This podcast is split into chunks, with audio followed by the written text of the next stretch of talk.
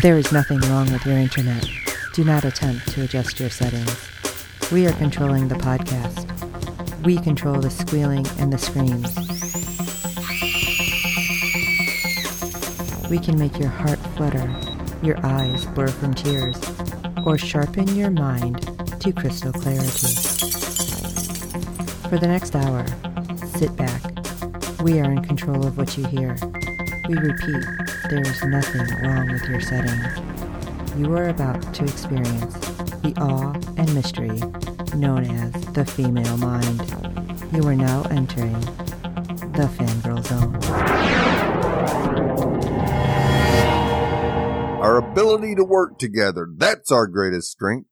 Welcome to the Captain's Chair, a Star Trek Strange New World podcast on the Fangirl Zone. I'm Chief Engineer Steve, and joining me on this mission into the unknown is I'm going to lower my voice and say, This is Red Shirt Dave, and today we'll be discussing episode one of season one of Star Trek Strange New World. Well, what did you think of the premiere? Well, it was fun. So Yes. fun. So many callbacks. Uh, anyone who's in ear range of me, uh, you know, I will try to school them on the original and the menagerie and the cage and everything to do with the original Christopher Pike. Right? And this that's when they run in the opposite direction. yeah.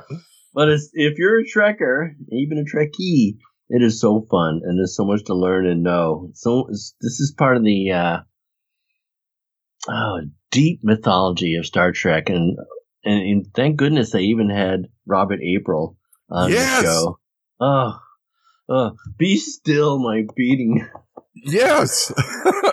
green-blooded heart. We've never seen him except on the animated series. Yeah, yeah. So, yes, that, that was amazing. fascinating. Yes. and we can't help but mention Captain Batel. Oh wow, I know. That was a shock of all shocks, and I immediately tweeted out, All Oh, right, yeah. I want to spin off right now with Captain Batel. Yeah, I saw that. I She saw that. looked real good in a Starfleet uniform. I didn't see her revolver. yeah, her phaser. yeah. yeah, this was a really fun episode. And Did you have any idea that actress was going to show up on here? no, I had no no clue Melanie Scrofano was going to play Captain Patel. Yeah. Patel on Ra- this. It, it, Raise it- your hand out there if you knew who Melanie is. yeah, you better. if you've listened to any of our podcasts, you know. yeah. Wynonna. yes, Wasn't surprised. yes, it was. Do you have any idea? Do you know she was going to be on the show? No, I had no Wow. clue. Yeah, Wow. that's Bonus, baby. Yes, it was. Absolutely, it was. I'm going to love Nurse Chapel, though. Oh, She is going to be awesome. I know. You, and I mean, everybody on that crew seems like they're going to have some really nice stuff to do. Yeah. like Ortegas. Yes, and- I love Ortegas. Yeah. and even Every time Cadet She takes the captain's chair. Why me? Yeah. Why does it always happen to me when I'm in the captain's chair? Oh boy. You know, it- uh, watching the original uh, Menagerie and the Cage, which inspired all this, and we just got a glimpse of in Discovery, and which they hinted on in this show too. Yes, absolutely. Thank God they did. Uh, I lost my train of thought. I was going to say, but I'm so excited I can't think of what I was about to say. I'm Well- just glad it brought all these elements back together. Yes, It's, absolutely. it's a lot to do, and sometimes it can be like overstuffing. right. Like, okay, Yes. you'd be like, go ahead, come on. But no, they never overstuffed it no, in this episode. They just brought it on uh, delicately and organically, and th- I'm glad they did because uh, it can be so obnoxious when they just push it in your face. right. I, I won't say that Marvel is guilty of that, but sometimes they are. And Yes, they are. eight out of ten times they're good. Yeah. A couple of times they're like, yeah, we get it, we get it, we get it, we get it.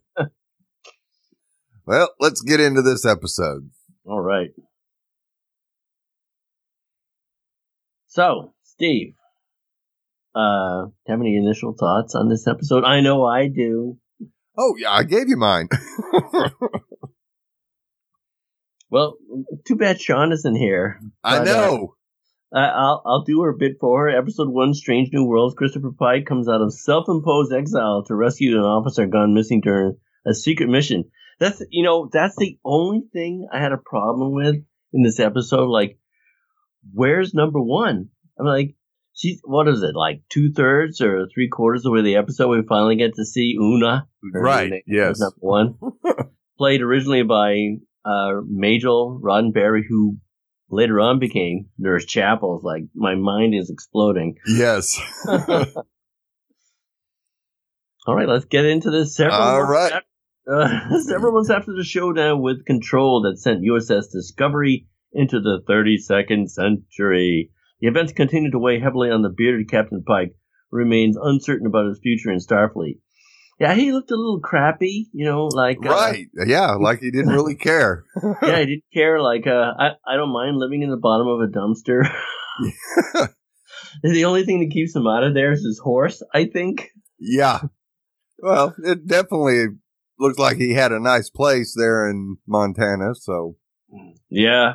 Um, God, I, uh, the way he's haunted, I know I'm skipping ahead, the way he's haunted about his future is so, so, yeah, it's great. Who doesn't want to be haunted about their future? but we all, we all know the story. If you're a trekker, we all know the story about Christopher Pike. And it's like, it's not good. right. Yes, it doesn't It's- end well. no, it doesn't end well at all.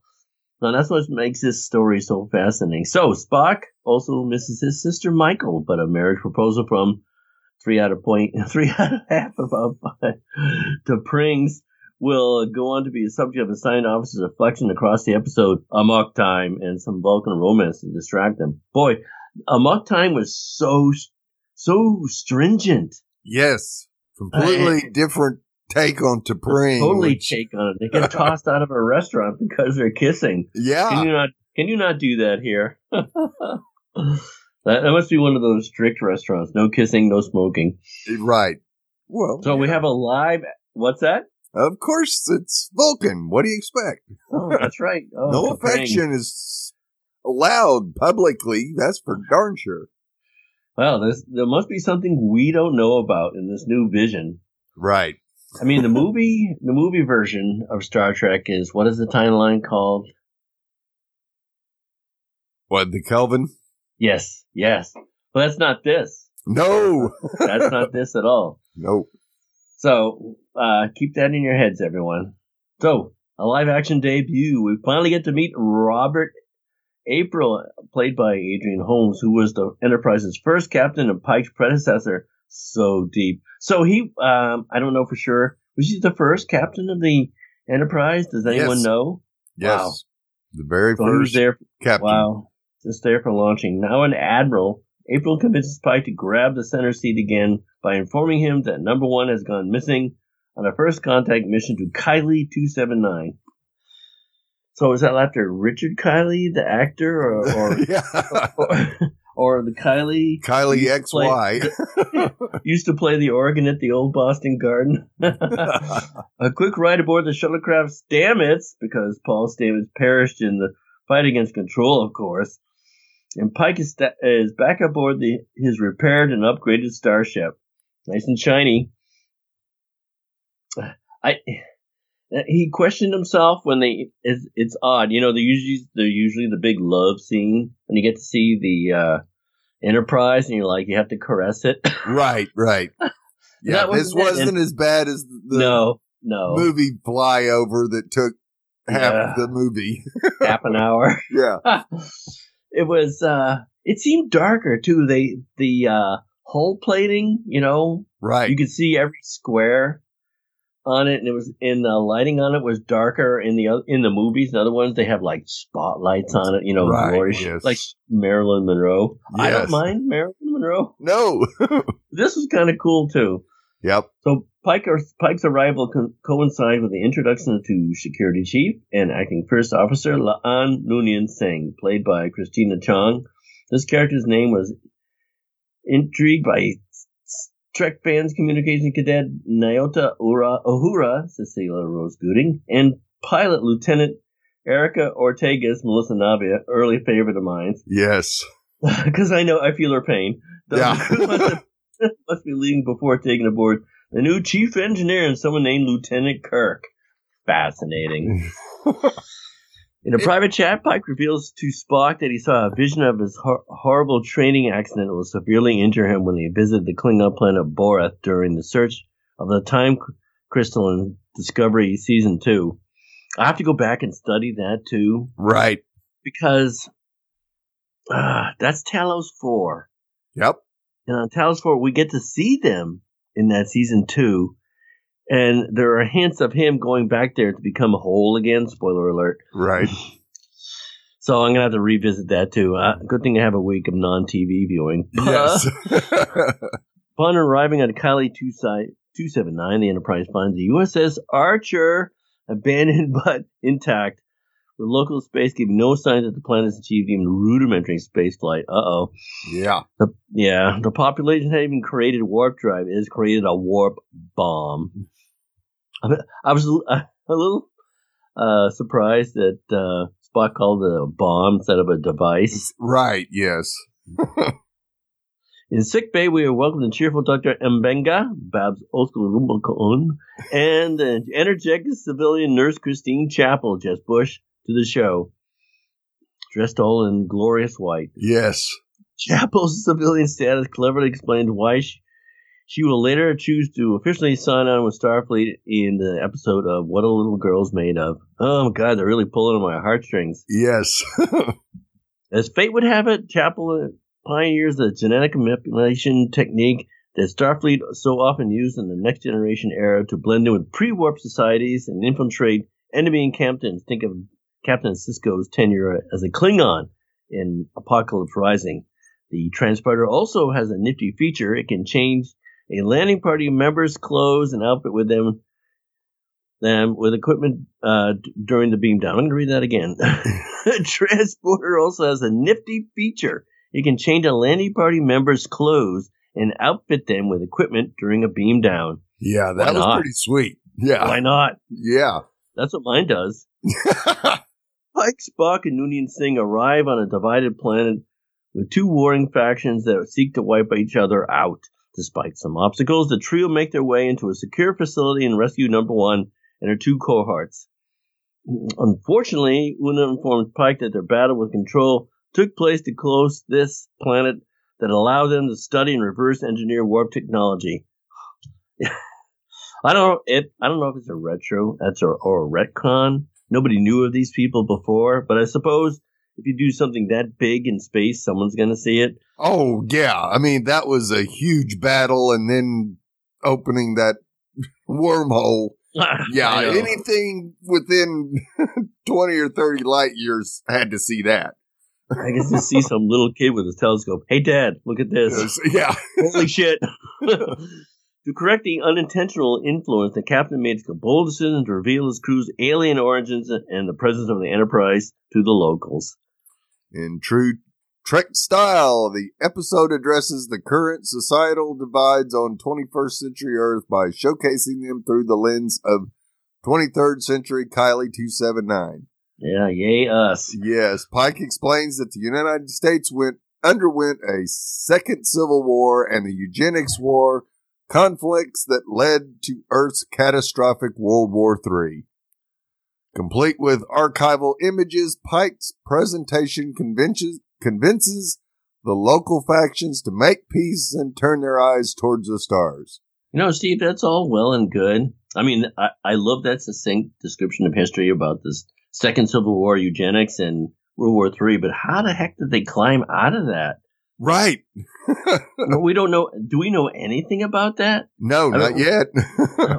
In the movie First Contact, they're like dressed in rags. Yep. Yet, Yeah. yet, yet they're building warp technology. How? Yeah. Uh, revelations continue to come at us at light speed. La'an has a history with the Gorn. Oh, yeah. Oh, I can't wait to see that. Oh, flashback. yes, really. As an ensign, number one was involved in La'an's rescue. Chief Kyle beams aboard the Aenar engineer Hemmer, played by Bruce Horak, and a Lieutenant Samuel Kirk, Dan Jeannotte, complete with an epic mustache, his corpse spotted, sported in the TOS episode Operation Annihilate. That was so weird. Yes. Jim Kirk, why are you wearing a mustache? the addition of James T. Kirk's brother to the crew is a splendid surprise, particularly as he will be Spock's subordinate. that should be interesting. I wonder where that's going to go. Yes. I think that may prepare Spock for his older brother. What do you think? younger brother? Probably. Yes. Strange New Worlds addresses the aftermath of Control's defeat while setting a new course for Captain Pike and the Enterprise in marvelous fashion. Mm-hmm. The episodic nature stands in contrast to Discovery and Picard, but there are clearly ongoing threads. Pike's trauma, Spock's romance, Noonien Singh's past that producers will continue to pull on during the show's voyage. From a Jonathan Archer reference to memor- memorable guest appearances from Melanie Scrofano, Gia Sandhu, Andre D. Kim, and Rong Fu, the premier exec expertly weaves strange new worlds into the tapestry of the 23rd century. Yet it also sets out to forge its own path in this time period. As we wait await the Enterprise next adventure, there's only one thing to say.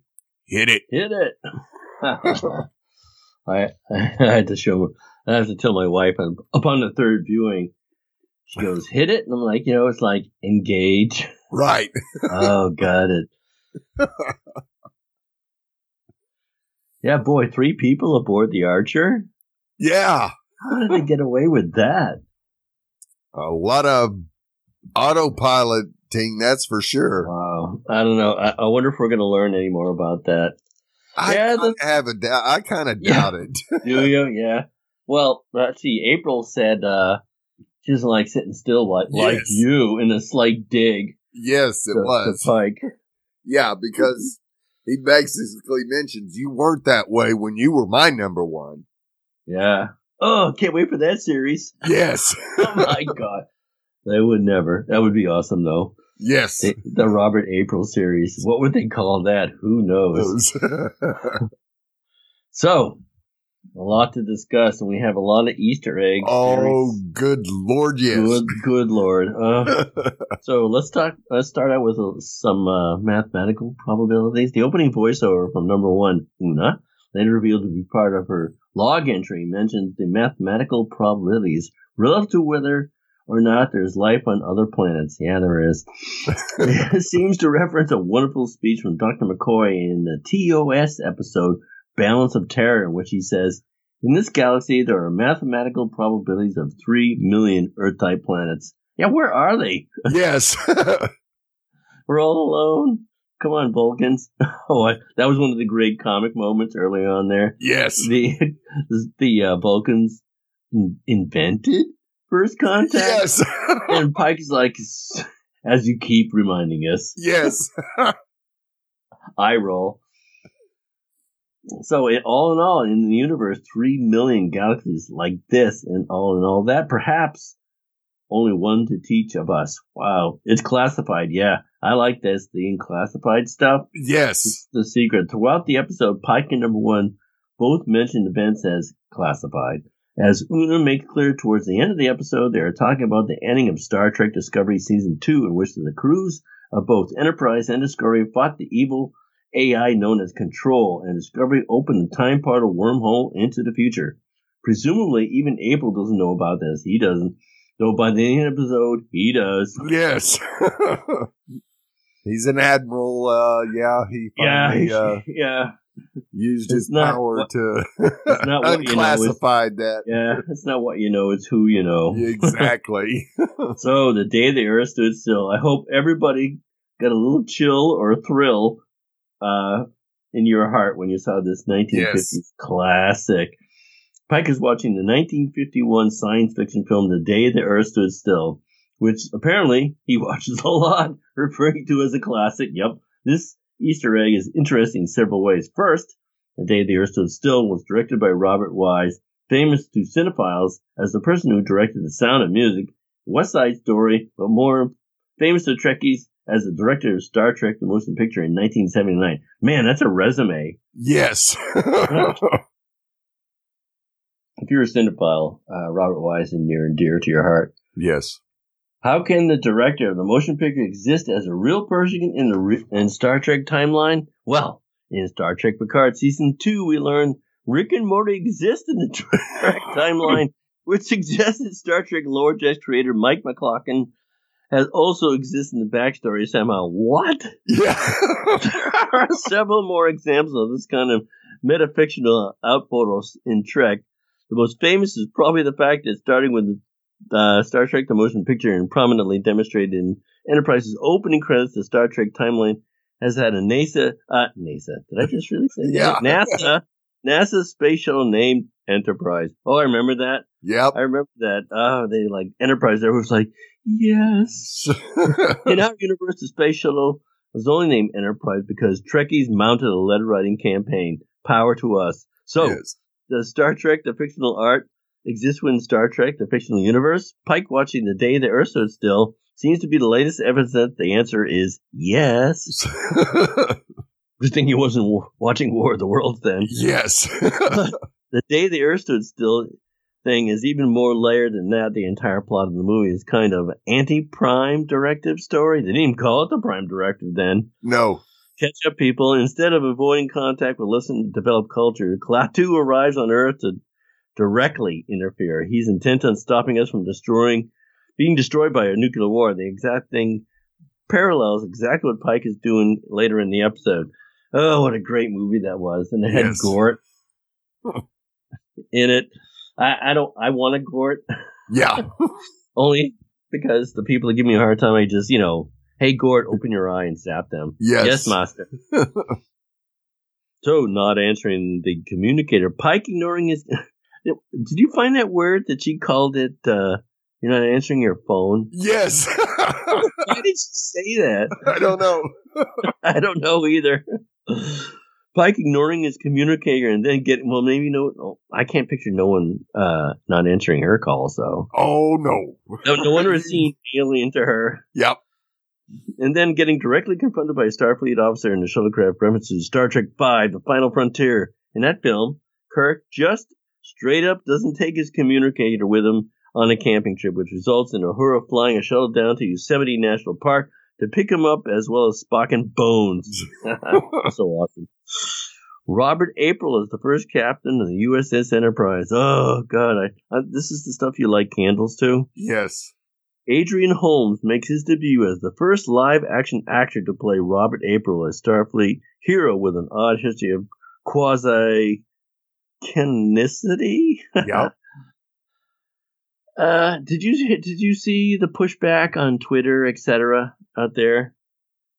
No, it didn't. Casting, oh, so obnoxious, so obnoxious. Robert April is in black, he's white. I'm like, really? Who cares? Right. Who cares?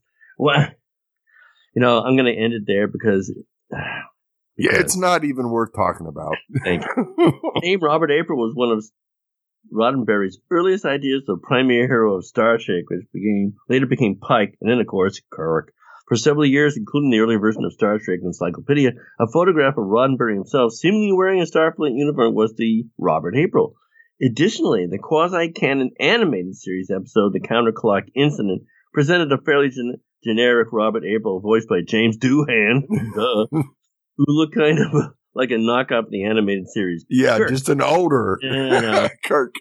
yeah, this episode also floated the weird idea that the Enterprise 1701 was the first ship equipped with warp drive, which obviously makes no sense. Oh. yes. Yeah. April's kind of Steve. I can't read that word. Canosity. Cannot. Wow. What? So every Yeah. time I Every, Every- we all have our words that just you can't get them out. I'll never be able to say canosity again. You're gonna have to fill it for me. Was pretty much after up for the debate for a very long time until one moment in Star Trek Discovery Season 1 in the episode Choose Your Pain when Saru researched noted Starfleet captains. On that list, Pike, Georgiou Archer, and, wait for it, Robert April. From there, in Discovery Season 2, Pike's service record also indicated that he was April's first officer of Enterprise. Where's that series, Steve? Where's yes. Pile on. You know what? That's probably a pretty good idea. yeah. Quick Easter egg from Discovery Season 2 in the episode Brother, but Strange New Worlds takes the idea that Pike was April's first officer as a given. This is why April says to Pike, Your first officer doesn't do downtime well. Mine used to be a lot more like that. By mine, he means Pike. Yes. yeah, well, he saw his future. Yeah. And that's something that's hard to get your uh, head around. That's for damn sure. You know, we did a podcast on um, Moon Knight. Yes. In the Moon Knight, there's a lot of mirror references too. And so in this episode, there's a lot of reflection mirror. Uh, yes, that Pike goes through. Yes, oh seeing his future. Yeah. In Moon Knight, it was better. This is uh, downright painful. Yes, this is painful. Ouch. Including the audio is like, uh, yeah. Stop, stop, Stop, already. Yeah, please. Yeah. Maybe we'll go to a lighter moment and discuss Spock's engagement. Some fans might find Spock's engagement too horny to pring, a violation of canon. But the truth is, several classic TOS writers, original series, including Dorothy Fontana's novel Vulcan Glory. Wow, wasn't that the name of the X-rated movie? Created scenarios in which Spock and T'Pring met prior to the events of Amok Time. Strange New Worlds takes place in roughly 2258 or 2259, while the events of Amok Time, in which T'Pring conspires to have Spock fight Kirk to the death, happen in 2267. This means Spock and T'Pring have a very long engagement. wow, no, no, wonder she's pissed. Yeah, but not going to happen this space. time because she said, "I will not wait for you." oh boy. Well, she did long enough, and then she took it out on him. Yeah. Damn you. Pike is uh, reading a report about the Gorn. Oh boy, here we go. Briefly, as Pike is taking the shuttle up to the Enterprise, we see his data pad these words First contact report, species unconfirmed, Gorn. At this point in canon, the Federation really know much about the Gorn. However, in Discovery Season 2, Leland and Pike spoke about Cetus 3, in which the, the original series is where the Gorn attacked the beginning at the uh, the episode Arena. Interestingly, in the Star Trek Deep Space Nine era, there is a city on Cetus 3 called Pike City. That we, uh, that's even got a baseball team. yeah, I kind of liked but didn't like the references to baseball. Right. Like, it's, it's bad enough as it is now. and it, well, at least it still exists. So let's get on to the shuttlecraft Stamets. Pike is apparently flying aboard the shuttle called the Stamets. This is a clear reference to Paul Stamets from Discovery. However, as far as the vast majority of the Starfleet is concerned, Paul Stamets died when the Discovery exploded. So this shuttle was named in honor of him, but of course Pike knows that Stamets didn't really die and is, as far as Pike knows, hopefully living a good life in the 32nd century, which is mostly true. Yeah. So where where's the sh- shuttle Burnham? Ah, or, yeah. sh- or a USS Burnham for that matter. USS Red Angel. yeah. Yeah, that's interesting. Why Stamets? People. yeah. He's an interesting character. He really oh, is. yeah. He he comes and goes on Discovery. He has his big moments, and then they let him alone. And like he, he's pretty crucial. Yes, he The, is. thi- the, the things that go on. So you know he needs his moments. So Pike's approach to the Enterprise references Star Trek: The Motion Picture. Remember that love scene? Speaking of X-rated movies, Yes. the sign of the space dock to the camera angles, the reflection of the Enterprise in the window of the shuttlecraft, nearly everything about Pike flying up to the Enterprise feels evocative of the similar scene in Star Trek The Motion Picture when Kirk and Scotty fl- famously fly up and around the Enterprise for a very long yes. Well, the Archer had one nacelle. yes. This one had two. No wonder they stared at it for so long. This scene is much shorter than the Star Trek The Motion Picture, and notably, Pike doesn't take the shuttle all the way in. He beams aboard once they're close enough. Wow, what you think of that, Steve? I liked it. I thought that was a Why much not? better way. Why yes, not? why not? You've got Why the not? That's what technology, use for. it. Undiscovered, they have doors that they steer use. These guys like, why would I take a shuttle Yes. the ship when I could beam aboard? That poor, I don't know if she was an ensign or not. Right. She's like, he's like, whatever, and, and she's like, sir, just beam me aboard. Yes. Yikes. So let's go to Chief Kyle. The transporter chief in Strange New World is called Chief Kyle, played by Andre Dae Kim. In the original series, another backup transporter officer named Chief Kyle was played by John Winston. You guys know that? Hmm? Did you? Yeah. Chief Engineer and Lieutenant Kirk aren't on board yet. By the end of the episode, we learn that Lieutenant Kirk isn't exactly the Kirk you were expecting. And I, I, on my first, I'm like, what the hell? yes. and I we're gonna get to that soon, but I, we all know in season two that you know who is gonna appear. yep. But more interestingly is the idea that the Enterprise leaves Space Dock without the new chief engineer. What?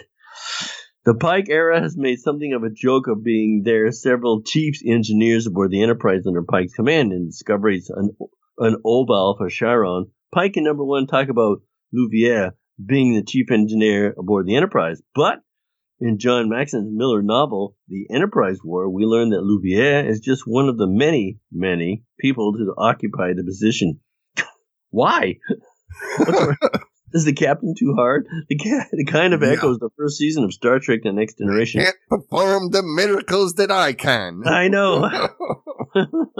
During which the time, the show couldn't decide who was the chief engineer. However, by the end of the episode, Hemmer, played by the series regular Bruce Horak, does beam aboard the ship. And, as fans will soon see, is very much the chief engineer of Enterprise going forward. Hooray, let's settle this. yes. So, so Spock uh, references Burnham in and three months. Spock mentions to Pike that it's been out three months since the. Did I say three minutes or three months? Yes. I do like mints, but I, I, I meant months. Since the events, events of Discovery of season two, which would imply this is two two five eight. Uh, or maybe a little bit of that later. Spock says, "The weight I can I carry for the loss of my sister feels hair, heavier." So emotional Vulcans. Where the emotional Vulcans come from, Steve? Yes. it's a younger Spock, and he's Yeah, just not mastered it yet. He's thinking of four and a half out of five or five out of five, horny to prings. Spock says, I miss her too. This refers to Michael Burnham, though they don't speak of her name outright. Jeez, because it's classified. Good grief. So let's get on to the USS Archer. God, so cool. The ship Una took her first contact mission is called the USS Archer. This is a reference to Captain Jonathan Archer, the captain of the U.S. Enterprise NX-01 in the series Enterprise. Interestingly, the Discovery Season 4 premiere revealed as uh, an Archer space dock. Also, there was an, another USS Archer in the 24th century, referenced in Star Trek Nemesis. Make up your minds, people. yes. Could there have been a USS Archer in that giant stargazer led fleet in the beginning of Picard season two? Hmm, Maybe. Yep.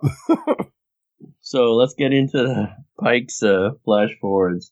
All of Pike's flash forward in which he sees his own future are directly taken from Discovery season two episode Through the Valley of the Shadows. This makes these flashbacks, they're also flash forwards, weird. Yeah. Uh, so we, we need to discuss the Klingon moon of Boreth. Spock mentioned the Klingon moon of Boreth, which is where Pike and his future vision and discovery. Boreth was the first introduced in the Next Generation episode, Rightful Heir. At that time, time crystals were not discussed, and Worf was seeking spiritual enlightenments. Spork, re- uh, Spork, not Spork. Spock references the notion that maybe Pike was visiting the monastery. This is how a Vulcan like tries to get to the truth. yes. You know, Pick the religion and then Yeah, get yeah, to the truth. Yeah. yeah. It's nearly a, a decade away, but Pike puts his accent roughly ten years in the, in his own future. I was like, oh, it's not ten years; it's like nine and a half. Uh-uh. Yeah.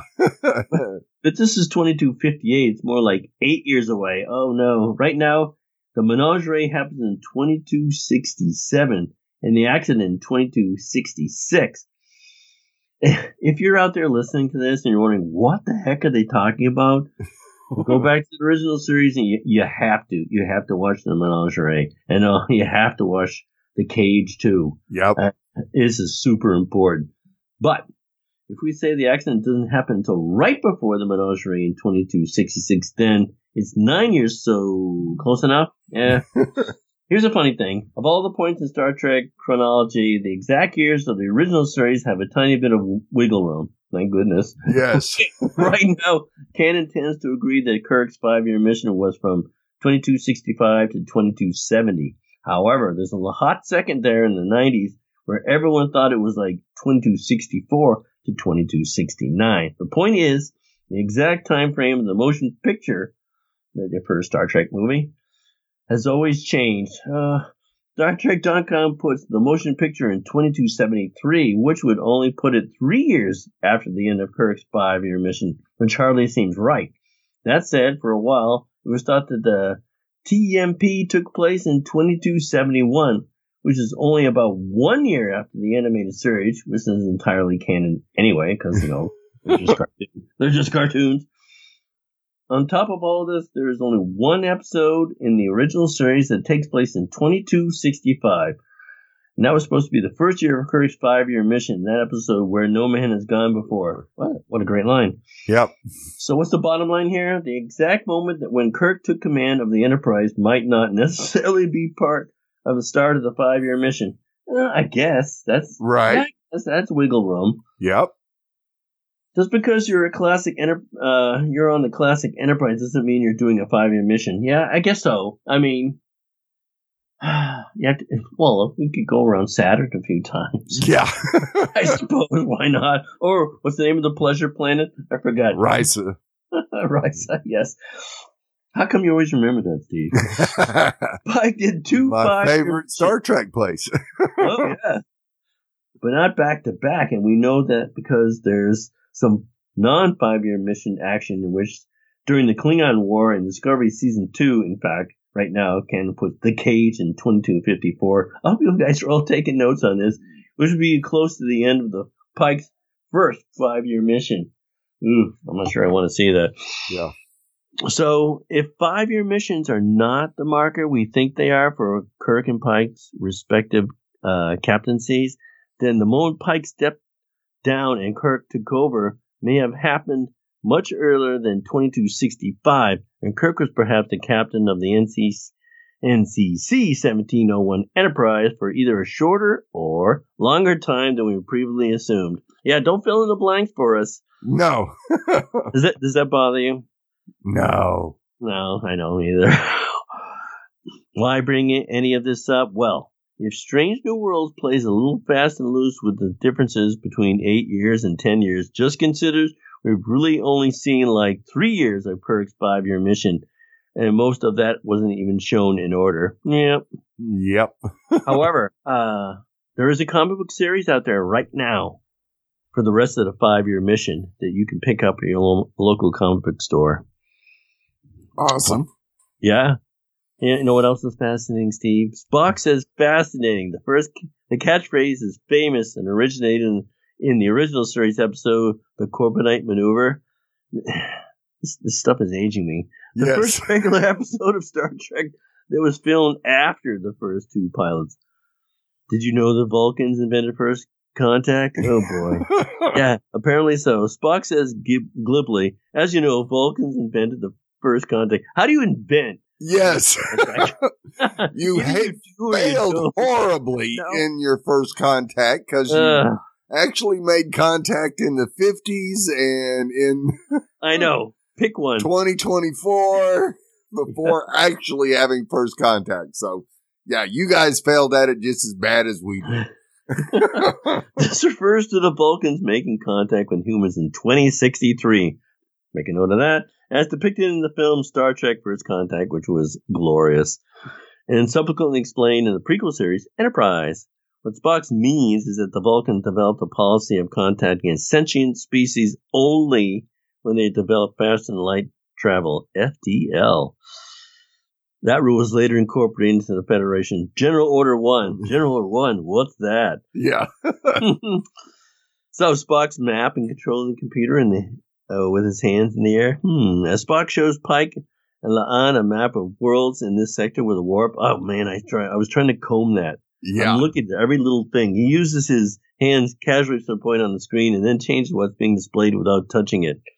This might seem like a small thing, but actually it's a huge Easter egg that references the cage. In the first, uh, the original series episode, uh, pilot episode, Spock made various records to, to display on a screen that simply pointed in which 1964 seemed amazing. Yes. Spock's map in this scene also contains the names of several well-known Star Trek planets, including, but not certainly limited to, Sarpeidon and from the uh, original series All Our Yesterdays, Cardassia, boo, Prime from DS9, uh, Bajor from the Next Generation DS9 and others, Argus Array from the Next Generation, Axea from Discovery, Trill from the Next Generation and DS9 and Discovery, yeah.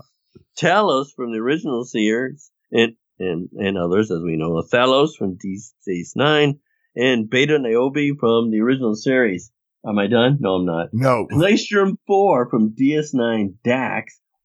Wolf 359, the next generation, the best of both worlds, which is freaking amazing. Yes.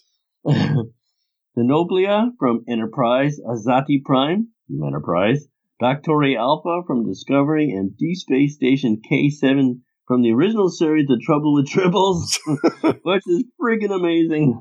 Why I don't have a tribble on my desk right now, I, I have no know. idea. Uh, as, ever, uh, as well as several chlor planets on the Federation, including Andoria, Vulcan, Sol, Earth, or and Babel. This map is massive, and there's certainly a lot more. Did you see all the little uh, Klingon? Yes. Uh, they're they're out there. Yep. Of note, Spock mentions that the Federation is free to make contact with any of these places. This means that the Federation was aware of the Bajorians and the Cardassians at least hundred years before the events of the Next Generation in Deep Space Nine. What? Yeah. You're hurting my brain. As Dr. Mbenga, uh, Dr. Mbenga's familiarity with Spock, what? Babs Olusanmokun plays the uh, original series character Dr. Mbenga, played by Booker Bradshaw in only two classic episodes. However, in one of these episodes, A Private Little War, we learn he's something of an expert in Vulcan medicine. Good for you. Yeah. you must be the only one. His subtle nod at Spock here could indicate a, a bit of non-canon backstory. The novel The Vulcan Academy Murders by Jean Lorrah established that Mbenga worked in an exchange program on Vulcan before joining the Enterprise. Whew. You know, I don't know if we're getting to this, but have you ever gone to the Mojave, Steve? No. It- it is brutal. yes. I had a car. I was coming back from grad school in California back to Massachusetts, and it was so hot. My car wouldn't do any more than 50. That's how hot it was. Wow. It just couldn't do it. Yeah. Not overheating. Yeah. Well, I know. I should have just floored and like, come on, you baby. Yeah. nope. So I fell, I actually fell for a science and last chance and cold beer. So I pulled over. Was it cold? No. No. Was it the last chance? No. No. So let's get on to Nurse Chapel. Is she from a civilian exchange? And Megan says Nurse Chapel is from the civilian exchange, which could indicate she is not actually a Starfleet officer. yeah. Mind blown. By the time of the original series, she was probably part of Starfleet, but she's a civilian at this point, and it could go a long way to explaining why she's still underlining a decade later. The original series episode, What a Little Girl's Made Of, tells us Nurse Chapel was in love with a scientist named Roger Korby, but things didn't work out uh, sometime before the start of the show. In meeting Korby is still in Chapel's future in uh, SNW. Hope you know what that stands for. It stands to reason that they could have derailed her career, which sent her back to Starfleet again, or something. Yeah, I guess so. Yep. A little broken heart. You know, she she seems to have an affinity for Spock already. Yes. Did you notice that? Yes. Oh T'Pring may have some uh boy, I don't want to please don't competition. you You don't want to be on the wrong side of the. No. She's already into up. So classic beaming around from the cage. When the transporter is used throughout the episode and prominently in sickbay, is that the first time we've seen that? yes, the emergency medical Yeah. transport. Yes. Wow, that's awesome. We hear some old fashioned sound effects from the original series, but also some of the very first, later unused sound effects from the cage. It's a bit of continuity, what sounded like uh, a mistake, which is now part of the real deal sound. I know, it's so cool. Yes. I'm glad I watched it three times. I, I think four is coming. Yeah. the, the Discovery wormhole, number one, refers to zero point, saying it's where we and the screw, the screw, yeah, the screw of Discovery open up a wormhole in the future. The turning of the screw. This references the, epi- the events in Disco- Discovery Season 2, in which Such Sweet Sorrow Part 2. In that episode, the Enterprise provided cover while Discovery jumped 930 years into the future. Who does that? Yeah. So, uh, uh, at this point, we, I think we should. Uh, this is all depressing. The second Civil War, eugenics. Yes. you know, I've, I've always said to myself, I, I would like to live a Star Trek future because, you know, awesome. yes. In a Star Trek future, we have all the pain to get there. Right. Ugh. Yes, I know. Just, just, just beam me to the future. Yeah. Please let jump me to the future. Yeah. As Pike recounts the history of Earth, he's referencing events that, of course, would be in our future. Well, uh, kind of. Pike seems to roll. I don't know. It doesn't seem that far off, Steve. No, it doesn't. Uh, Pike seems to rule the contents of the Second Civil War, the Eugenic Wars, and World War III all into one time period. Pretty close. Why not? If you're if, if you're going to destroy yourself, you might as well go for it. Yeah. There's a slight retcon that Star Trek canon has been grappling with since the original series in Space Seed. Spock mentioned the Eugenic Wars that were fought in the 1990s. Skip that part. Yeah. And that was the last epi- uh, last of your so-called world wars. Thanks, Spock. However, in the next generation, World War III and the Eugenic Wars were posited as separate events. Then again, Spock admitted in Space Seed that their records of this time were pretty spotty. Yeah, that's I happened. would think so. Yeah. That's what he set the world on The fire. world. Yeah. You're going to Yeah. lose some records. Interestingly, Star Trek Picard has recently grappled with these two inconsistencies. Also, in season two, Picard even mentions how incomplete the records from that period are. Oh, that's convenient. Yes. Not that I, not that I blame them, but so what's the takeaway? Well, at this point, Star Trek canon is kind of throwing up its hands and saying a lot of bad stuff happened in the mid to late 21st century on Earth, and we're not sure what to call it anymore. How about Doomsday? yes. Well, at least it wasn't the end. Doubling down, calling uh, in the Prime uh, Directive, April tells Pike and the crew that General Order 1 will now become the Prime Directive. yeah. Nice, nice of them to catch up to everything we always knew it as. yes. Pike scoffs at this, saying the term will never stick. this is, of course, an inside joke. Yeah, way to go, Pike.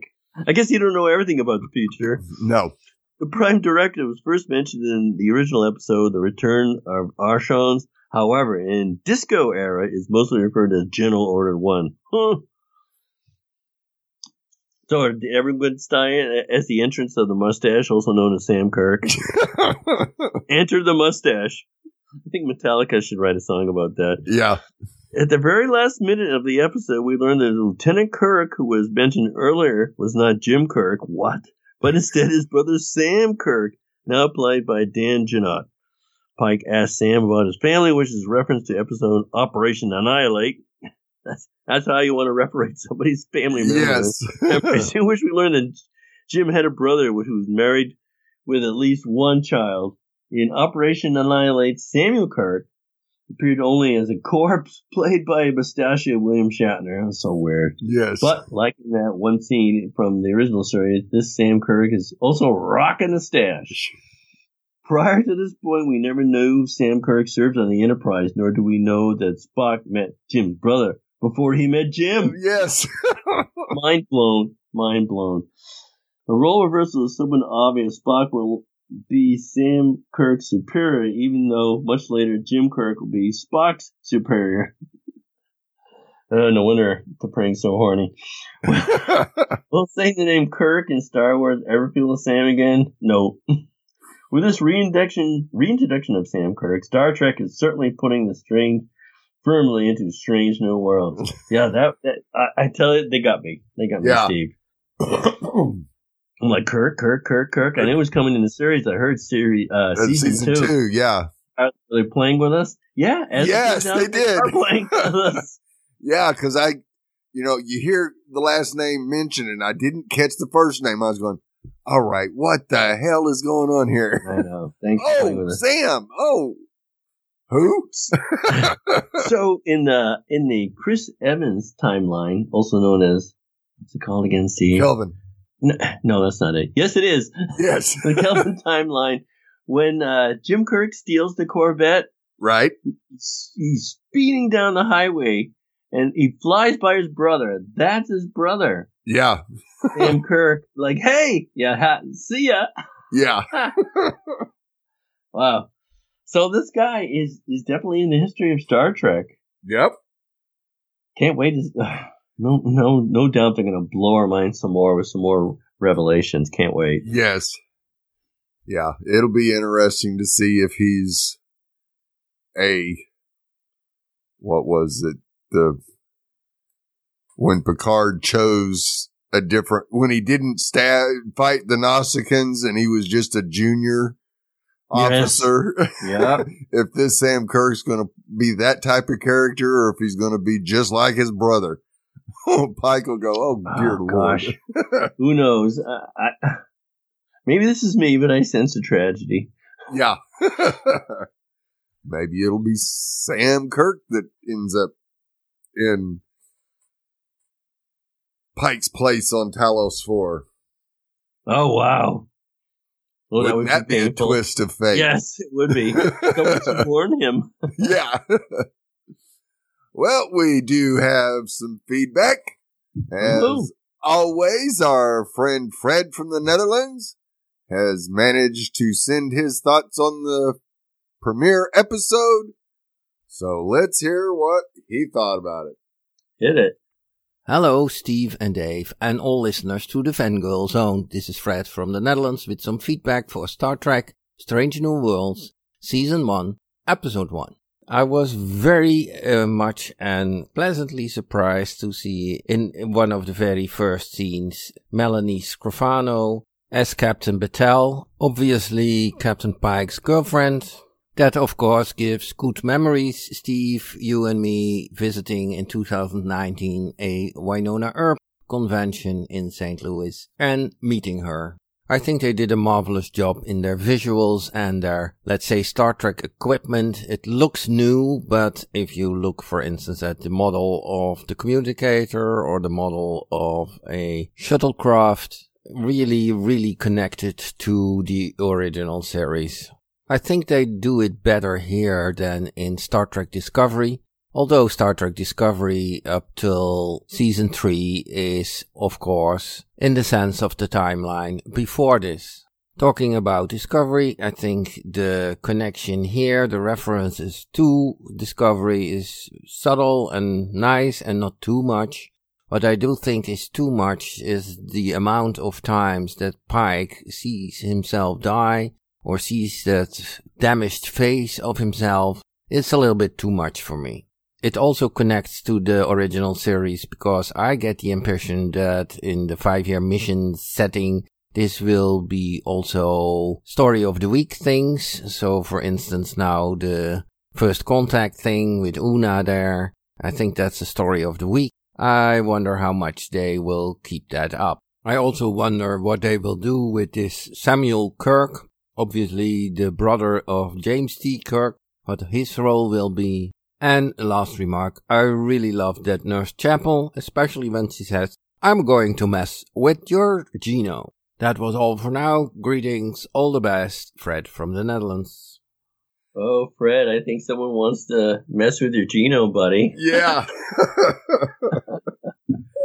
yeah, I had a feeling that as soon as she said that, Fred would uh, definitely be one that was uh, all interested in uh, Nurse Chapel and yeah. what she's doing. That's for sure. fascinating start for that character.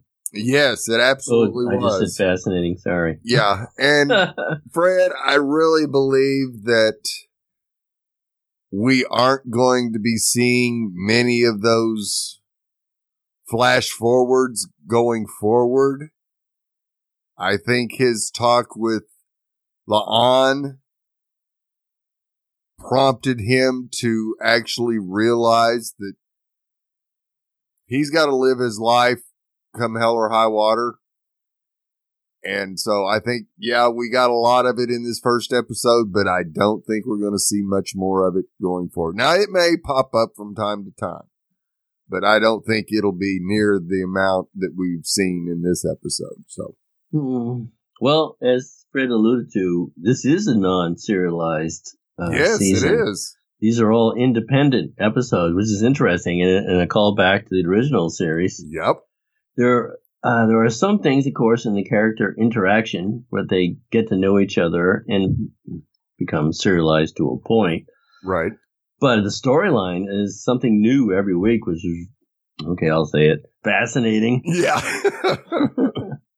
But you know what? Is this is my dark side. I wouldn't mind seeing uh, constant references. I mean, it's like PTSD, right? oh, absolutely. Yeah. He, him, I I don't want them to overdo it. Right. You're like Jesus Christ, get this guy off the bridge. You know, Yeah.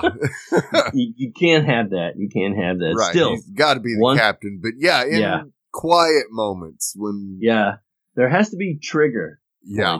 I, I would. I'd see how many episodes in this season. Do we know? Is it I Eight or ten? 10. I think it's yeah. 10. Yeah.